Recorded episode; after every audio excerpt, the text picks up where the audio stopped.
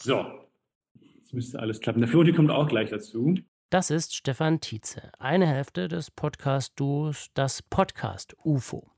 Und mit ihm und seinem Co-Host Florentin Wilm spreche ich gleich hier in Überpodcast. In dieser Folge geht es nämlich um was, was die beiden in ihrem Podcast UFO gemacht haben vor kurzem und was auch der Podcast The Eleventh macht. Es geht um Experimente im Podcast, um Formatbrüche. Deutschlandfunk Kultur Überpodcast. Mein Name ist Mike Herbstreuth und ich muss zugeben, ich mag Routine und ich mag Verlässlichkeit. Sind schöne Sachen, auch bei Podcasts. Ich freue mich, dass zum Beispiel ein Interview-Podcast, den ich gern höre, jede Woche am selben Tag rauskommt, ungefähr gleich lang ist und genau für den Weg zur Arbeit passt, da auch immer die gleichen Leute sind und der Ablauf gleich ist. Irgendwie ist man ja auch Gewohnheitstier. Da weiß man, was man kriegt, da gibt es keine unangenehmen Überraschungen. Wenn man auf so eine Routine steht, dann ist der Podcast The Eleventh vielleicht nicht unbedingt was für einen. Der kommt zwar auch immer regelmäßig am 11. des Monats raus, aber was da passiert, das weiß man nie so genau. Welcome to The Eleventh, a new podcast from Pineapple Street Studios. And on the 11th day of every month, The 11th will take on an entirely new format, length, and style. And at this point, it's very possible that you're thinking, huh, it sounds like this show could literally be anything. And, you know, you're not wrong. Stil, Format, Länge, das ist bei jeder Ausgabe von The Eleventh anders. Wobei ich gar nicht genau weiß, ob Ausgabe so das richtige Wort ist. Immer am 11. jeden Monat erscheint jedenfalls was im Podcast-Feed von The Eleventh. Und das ist manchmal nur eine einzige Folge, manchmal aber auch eine kleine Ministaffel mit drei oder vier Folgen zu einem Thema. In der ersten Ausgabe von The Eleventh vom 11. August, da ging es zum Beispiel in vier Folgen um die Geschichte von vier Personen, drei Frauen und einem Mann, die zu Unrecht, das ist in jedem Fall bewiesen, der sexuellen Belästigung beschuldigt worden sind. Aus Rache, aus Neid, aus Missgunst und wie das alles ihr Leben verändert und teilweise auch fast zerstört hat. I watched every single thing I did, including what dress I might pick out that day. Everything. I remember thinking, walking down the hallway, thinking, you know, am I am I shifting my walk too much? am I walking too boldly? The confidence had been punched out of me. Years had been taken out of me. Years. Because I knew I was being watched. And notes were being taken. Die Erzählerin Sarah Byron hat mit ihrer Frau etwas ganz Ähnliches durchgemacht. Auch ihre Frau wurde fälschlicherweise beschuldigt. Und für die New York Times hat sie dann einen Artikel über dieses Erlebnis geschrieben. Und daraufhin haben sich bei ihr hunderte Leserinnen und Leser gemeldet und ähnliche Geschichten erzählt. I was hesitant at first to help her find her voice, as she put it. But eventually I wrote her back and said I'd be willing to try if she still wanted to tell her story. She responded that same day. Yes, she wrote. Two exclamation points. I'm in. In jeder Folge spricht sie mit einer dieser betroffenen Personen. Eher klassisches, persönliches Podcast-Storytelling mit hier und da ein bisschen atmosphärischer Musik, aber jeweils so lange, wie die Geschichte eben braucht. Eine Folge ist 27 Minuten lang, eine 31, eine 39 und eine 40. Her story starts in the spring of 2017, when Frances was having lunch with a colleague. a good friend of hers. He was eating pho, and I was eating one of those um, Vietnamese sandwiches. It was really good. And we were just chatting, and he said, I have got to tell you something. Someone is talking about you. Somebody is saying things about you. And he said, the provost of the university had asked him if I had been sleeping with students. Für uns ist The Eleventh ein Ort, an dem wir unsere eigenen Regeln machen können. Wir können ganz neu über die Rolle des Hosts im Podcast, über die Grenzen zwischen Musik und Erzählung oder die Anzahl von Episoden nachdenken. Das hat Laila Day gesagt im Interview mit dem Online-Magazin Vulture. Sie ist eine der Produzentinnen von The Eleventh. Und wie ernst sie das meinen, das merkt man dann direkt bei der nächsten Ausgabe, die im September rausgekommen ist. Das war eine Doppelfolge. Beide Male rund 45 Minuten lang, namens The Score. Und darin spricht der Musikjournalist und Dichter Hanif Abdurakib über das Album The Score von den Fujis, das im Sommer 96 rausgekommen ist und für ihn persönlich, der damals zwölf war, sehr, sehr wichtig war, aber eben auch für die Hip-Hop-Geschichte generell. The third track on the album is one that sends me back to that summer perhaps quicker than any other. The song opens with a sample from Enya. Ready or not. Which, and perhaps this goes without saying, was not a conventional move in the hip hop of the mid 90s. And the hook, a Delphonics line turned upside down when taken out of the hands of men.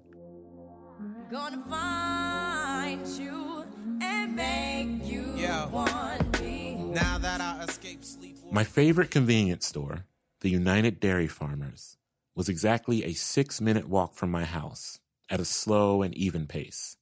I knew this because I could listen to Ready or Not about one and a half times before arriving. And I knew when I opened the door to the store, I'd most often be right back in the heart of Lauren Hill's verse. It would become a game. I would try to make it to the front of the store right as Lauren got to I Can Do What You Do, easy. Es ist eine sehr poetische, sehr persönliche Annäherung an das Album, an die Zeit damals, auch toll produziert. Also Abdurakib, der nimmt einen richtig mit ins New York 1996 aber er spricht auch mit anderen Menschen darüber, was ihnen dieses Album von den Fujis bedeutet hat, spricht mit ProduzentInnen und anderen ExpertInnen und so weiter. Ein Thema, das gut in einen Podcast gepasst hätte, der sich mit den wichtigsten Alben der 90er oder mit den wichtigsten Hip-Hop-Alben aller Zeiten auseinandersetzt, aber es da wahrscheinlich nicht zur Doppelfolge gebracht hätte. Nicht in dieser Länge und wahrscheinlich auch nicht mit diesen poetischen Schlenkern von Abdurakib drin, wenn dann zum Beispiel das Nachdenken über dieses Album zu einem Nachdenken über den Tod, über Trauer und Verlust wird. A hard thing to understand when you experience loss as a young person is that grief is not just something you let go of and move on from. It is harder and more humbling to understand that so often grief decides when it is done with you and not the other way around. And so often, the heaviest grief is never exactly done with any of us. It just finds a new way to carve itself into our interior makeup. It builds a home which it makes its way out of every now and then to remind us that it is still here, still humming as a vital part of our machine. Man hat irgendwie das Gefühl, diese Form und diese Länge ist genau richtig für diese Geschichte. Viele Produzierende haben nicht die Kapazität oder den finanziellen Rückhalt, um einen Acht-Episoden-Podcast zu produzieren. Wir wollen deshalb ganz für die Vision des Machers oder der Macherin da sein. Das war nochmal eine Aussage einer Produzentin von The Eleventh aus dem Interview mit dem Online-Magazin Vulture. Und sie beschreibt darin ein Problem, das laut dem Team von The Eleventh momentan einige Podcasts haben. Die Geschichte, die ist zu interessant für nur eine Folge, aber sie trägt auch nicht für eine komplette Podcast-Serie, weder finanziell noch narrativ. Der Grund, warum wir mit The Eleventh angefangen haben, war auch der aktuelle Trend zu limitierten Serien im Podcast. Alles, was weniger als sechs bis acht Folgen hat, funktioniert rein wirtschaftlich meistens nicht. Deshalb gibt es aktuell einige narrative Podcasts, die mehr Folgen haben, als eigentlich gut für sie sind. Die Geschichte wird unnötig in die Länge gezogen, damit sich die Produktion auch wirtschaftlich lohnt. Die dritte Folge von The Eleventh, die ist eine fast reine Interviewfolge. Es ist ein moderiertes Gespräch zwischen Anita Hill und Christine Blasey Ford. Zwei Frauen, die beide öffentlich ausgesagt haben, von nominierten Richtern für den Supreme Court, das höchste Richteramt in den USA, sexuell missbraucht worden zu sein. Im Fall von Anita Hill hat sie vor 30 Jahren gegen Clarence Thomas ausgesagt. Christine Blasey Ford hat vor drei Jahren gegen Brad Kavanaugh ausgesagt. Und beide sprechen in diesem Podcast darüber, wie sich ihr Leben dadurch verändert hat, dass sie diesen sexuellen Missbrauch öffentlich gemacht haben. Also was komplett anderes als die ersten beiden Ausgaben von The Eleventh. I think people don't take into account very much. They think, okay, she was called to testify, she testified. Then she left, and right. they see it as like that day and that experience. And there is, you know, the lead up to it, the follow up afterwards that people really aren't quite aware of, I think. And all of that time is stressful. Yes, I think that before, during, after paradigm is really useful for organizing the experience. So that was not the worst part of it by far. It's getting through the actual hearing. But the afterward, when you are experiencing the retaliation and the smearing and the the ongoing media about you know where you feel like you have, are being investigated that was just so un unnecessary and damaging to my family Und in der vierten Ausgabe vom 11. November, da geht es wieder um was ganz anderes. Das sind drei investigative Doku-Reportage-Podcast-Folgen über das Landmark Forum, eine US-Organisation, die Lebenshilfe und Persönlichkeitsentwicklung als Wochenendseminare anbietet, deren Methoden aber sehr umstritten sind. One Friday, back when we were dating, Peter told me he'd be busy for the next few days. He was going to something called the Landmark Forum. It's like going into a uh, psychoanalysis session, but in a group setting in a very accelerated rate. That's the best way I could describe it. When Peter came back after the weekend, he told me what happened inside those rooms. The, so the thing about Landmark is that it's totally set up like a corporate seminar. You have to show up like on time at like eight o'clock in the morning. You purposely sit in uncomfortable chairs because they want you to feel like stressed and sleep deprived and a little bit like uncomfortable because they say it kind of opens you up. And then you're there till like nine o'clock at night every day for three days. So by the end of it, you're just exhausted. Diese Ausgabe ist auch ein gutes Beispiel dafür, wie solche In-Between-Ideas, wie das Produktionsteam von The Eleventh das nennt, wie die funktionieren. Nach drei Folgen, die zwischen 28 und 50 Minuten lang sind, vielen Interviews mit Teilnehmerinnen und Expertinnen, weiß man ziemlich viel über das Landmark Forum, woher dieser, naja, eher pseudo-psychologische Ansatz der Organisation herkommt und wieso er so erfolgreich sein konnte. Es ist eine interessante, wirklich irre Geschichte, aber nichts, was über zum Beispiel acht Folgen tragen würde. Und für eine wäre es zu schade.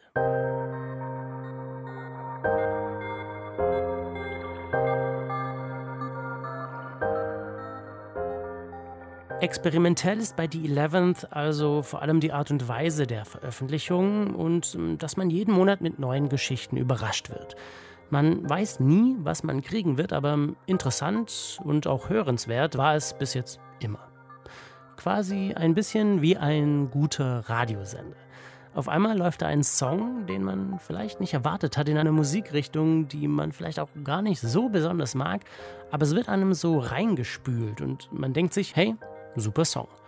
Ein Serendipity-Moment nennt man das im Marketing-Sprech, glaube ich, eine Art glücklicher Zufall. Man stößt auf etwas, ähm, das man eigentlich gar nicht gesucht hat und das einem gefällt. Wobei man schon auch sagen muss, rein vom Format her, da erfindet die Eleventh jetzt nichts neu. Wie in den Podcasts erzählt wird, das findet man auch in vielen anderen Podcasts. Das ist natürlich alles super produziert, gutes Storytelling, aber halt eben auch konventionell, wenn man so will. Was uns zum nächsten Podcast bringt, der im Juli 2021 mit einer Spezialfolge mit so ein paar Konventionen gebrochen hat.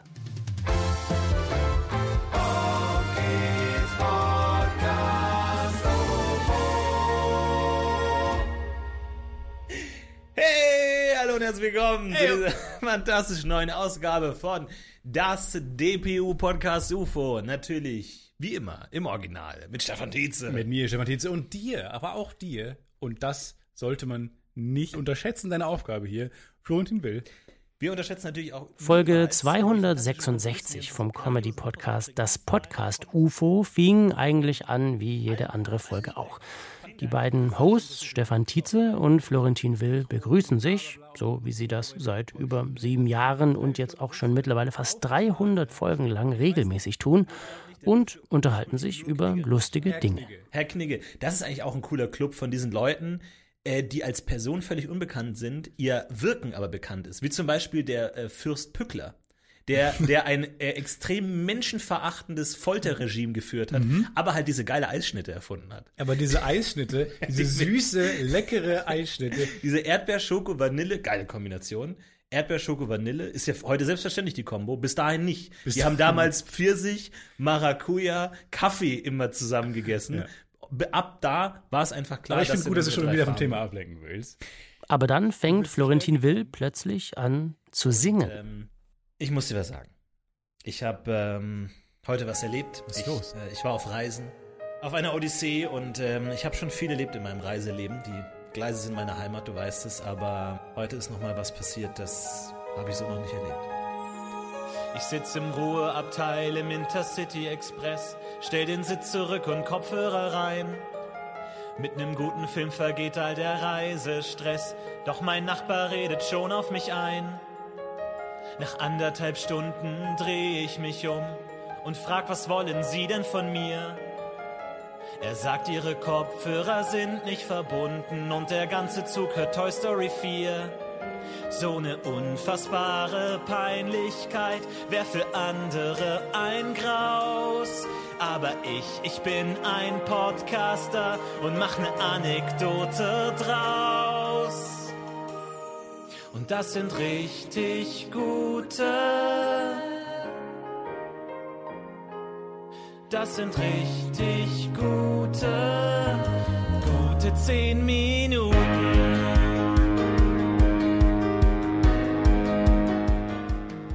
Das haben auch viele Leute uns dann geschrieben, dass sie äh, mit mich gerechnet haben natürlich und das dann sie komplett äh, irgendwie kalt erwischt hat. Sagt Stefan Tietze vom Podcast UFO.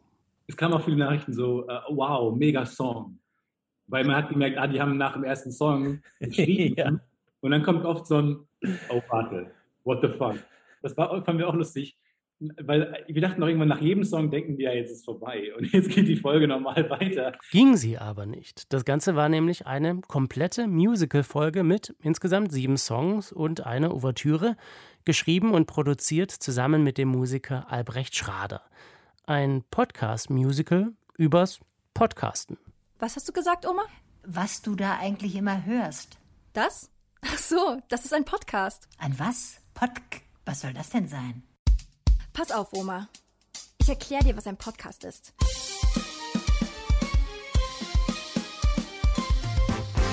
Eigentlich fing alles an mit Olli Schulz und Jan Böhmermann. Die unterhielten sich an einem stinknormalen Sonntag in Deutschland.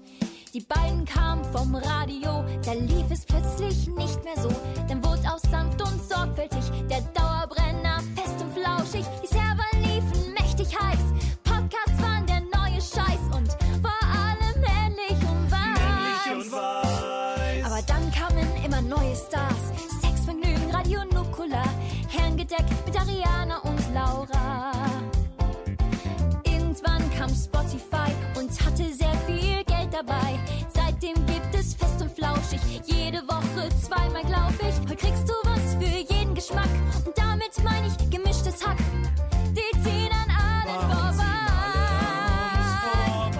Das ist die kurze Geschichte des Podcasts. Also ist das sowas wie ein Tagebuch? Ähm, nein, nicht ganz. Es ist das Medium unserer Zeit. Für Reportagen, Geschichten und Gelaber.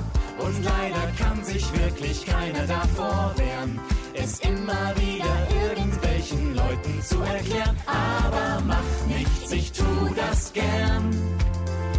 Es ist so wie eine Radiosendung, nur im Internet. Dass diese Musical-Folge am Ende ein selbstreferenzielles Meta-Podcast-Musical geworden ist, das hatte einen bestimmten Grund.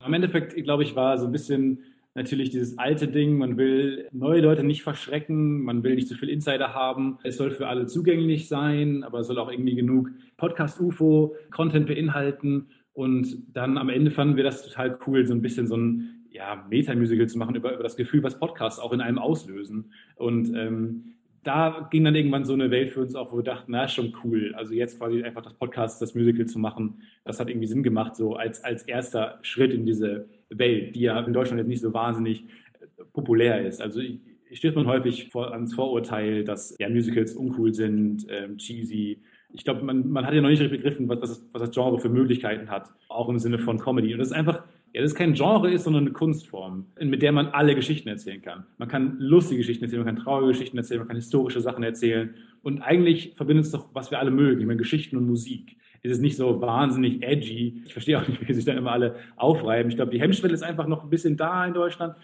Ich hoffe, dass es langsam ein bisschen ab, abschwillt. Dass Podcast-Musicals nicht schon längst ein viel, viel größeres Ding sind, das ist sowieso ein bisschen merkwürdig. 2017, als das wahrscheinlich erste richtige Podcast-Musical auf den Markt gekommen ist, die Produktion 36 Questions, da war die New York Times damals zum Beispiel sehr begeistert und hat geschrieben, das ist die Zukunft des Musicals. Passiert ist seitdem in diesem Bereich aber extrem wenig. Und zwar, weil Podcast-Musicals sehr, sehr aufwendig sind. Schlechteste finanzielle Entscheidung ähm, ever. Aber ich glaube, also es ist die Frage, wie man das, den Ertrag bewertet. Also äh, das Grinsen, was ich die ganze Zeit und was ich auch in Florentin gesehen habe, im Gesicht hatte, während wir das aufgenommen haben und dann am Ende auch nochmal gehört haben und so, um, war es wert. Ich glaube, wir haben im April angefangen und dann im Juli veröffentlicht. Also wir haben extrem lange dran gearbeitet. Wir dachten auch, es geht schneller. wir hatten ja auch einen Anspruch daran, coole Original Songs zu haben, die auch irgendwie catchy sind und für sich auch funktionieren. Und dann haben wir auch irgendwann gemerkt, so ja, jetzt sind wir auch schon zu tief drin. Und es wird auch ganz cool, wie wir finden. Lass uns das doch einfach jetzt dann auch dann quasi professionell über die Ziellinie tragen und dann dauert es halt ein bisschen länger. Aber ich glaube, den Aufwand haben wir dann beide so ein bisschen unterschätzt. Wir haben dann auch verstanden, warum dann manchmal so Broadway-Musicals irgendwie auch zehn Jahre lang brauchen, bis sie dann veröffentlicht werden. Es ist ja. sehr, sehr viel Arbeit auf jeden Fall, äh, auch wenn man natürlich als Podcast äh, einen großen Teil der, des Musical-Aufwands nicht äh, stemmen muss, wie jetzt irgendwie Choreografie, Tanz, Kostüme und so ein Kram. Es bietet sich an. Aber ich glaube, dass einerseits natürlich Musicals im deutschen Gefilden nicht so wahnsinnig bekannt sind, im Sinne von jetzt mal eine Musical-Folge irgendwie, wo bei, im amerikanischen, bei vielen Serien ja es immer so eine Musical-Folge gibt und natürlich auch Podcasts jetzt nicht so das Narrativ hergeben, weil es sind in der Regel Leute, die labern über irgendwas. Ist jetzt was anderes, als wenn man sagt, man macht jetzt ein Musical über über jemanden, der eine Bäckerei aufmacht, irgendwie, wo man so eine Geschichte hat, haben ja Podcasts in der Regel nicht eine Geschichte, wie es eine Serie haben mit Dramaturgie und Figuren. Äh, da haben wir auch lange nachgedacht, wie wir das hinkriegen bei uns. Von daher ist es jetzt auf einer, einer Seite, technisch bietet sich an, aber inhaltlich ist es dann manchmal schwierig, glaube ich, eine wirkliche Geschichte hinzukriegen aus einem, wir treffen uns jede Woche und reden über unseren Alltag. Jede Woche Dienstag um elf im Studio. Ja, also eigentlich hätten wir zehn gesagt. 280 also. Folgen läuft das so. Ich komm in den Raum und zieh die Jacke erstmal aus. Guck Stefan an und plötzlich fällt mir auf. Er sitzt mir gegenüber. Ich weiß gar nicht, wer wirklich ist seit Jahren UFO-Brüder. Ich kenn den Titzler, aber Stefan nicht. Hinter dem Mikrofon.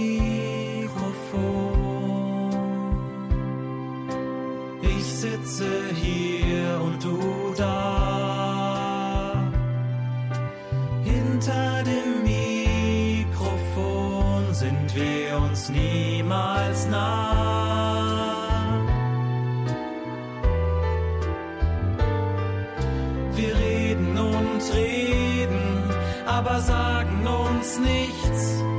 Ich seh nicht mal dein Gesicht hinter dem Mikrofon.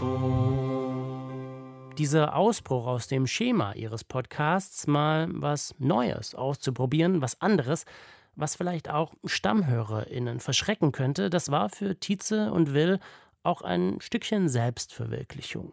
Deshalb war es für die beiden auch nur halb so wild, dass vielleicht nicht allen Fans des Podcast UFOs diese Musical-Folge gefallen hat. Ja, also wir haben auch viele Nachrichten bekommen, so, oh nee, hoffentlich nächste Woche eine normale Folge. Ich dachte aber jedes Mal so, ja, aber hat, also es gibt ja auch schon fast 300 Folgen. Also es ist ja, es nimmt einem ja auch nichts weg. Also es geht immer weiter und ich finde es total cool, Dinge auszuprobieren. Ich mag es auch bei anderen Medien total gern. Ja, kommt drauf an. Also wie du gesagt hast, ähm, Podcasts haben eine große Regelmäßigkeit und sind natürlich auch so ein bisschen Comfort Food. Ne? Man sucht sich ja da so seine, seine Wolldecken, in denen man sich da einwickelt. Und ähm, ich kenne das auch von mir tatsächlich. Einerseits habe ich total Spaß an der Experimentierfreude. Ich kenne aber auch, dass wenn Podcasts, die ich gerne höre, dann so eine Sonderfolge mit Gästen und live und so, denke ich mir, nee, skip, ich will wieder die normale Folge. Das kenne ich natürlich auch. Von daher kann ich es auch ein bisschen nachvollziehen, dass Leute sagen, muss nicht jedes Mal sein, aber wir machen es ja auch nicht so regelmäßig. Aber ähm, ja, doch, es stimmt schon. Ich meine, Podcasts sind halt natürlich an sich ein sehr lockeres Format. Ne? Also es ist nicht so, dass man da aus irgendeiner starren Hülle ausbrechen kann. Man kann ja eh über alles reden und machen, was man will. Aber ich glaube, das ist wichtig, da auch immer wieder die Augen offen zu halten und neue Sachen auszuprobieren, äh, hier und da, wo es Spaß macht. Wir heben ab bis nächste Woche, dann kommt wieder eine normale Folge. Es geht immer weiter, denn wir hören so schnell nicht auf.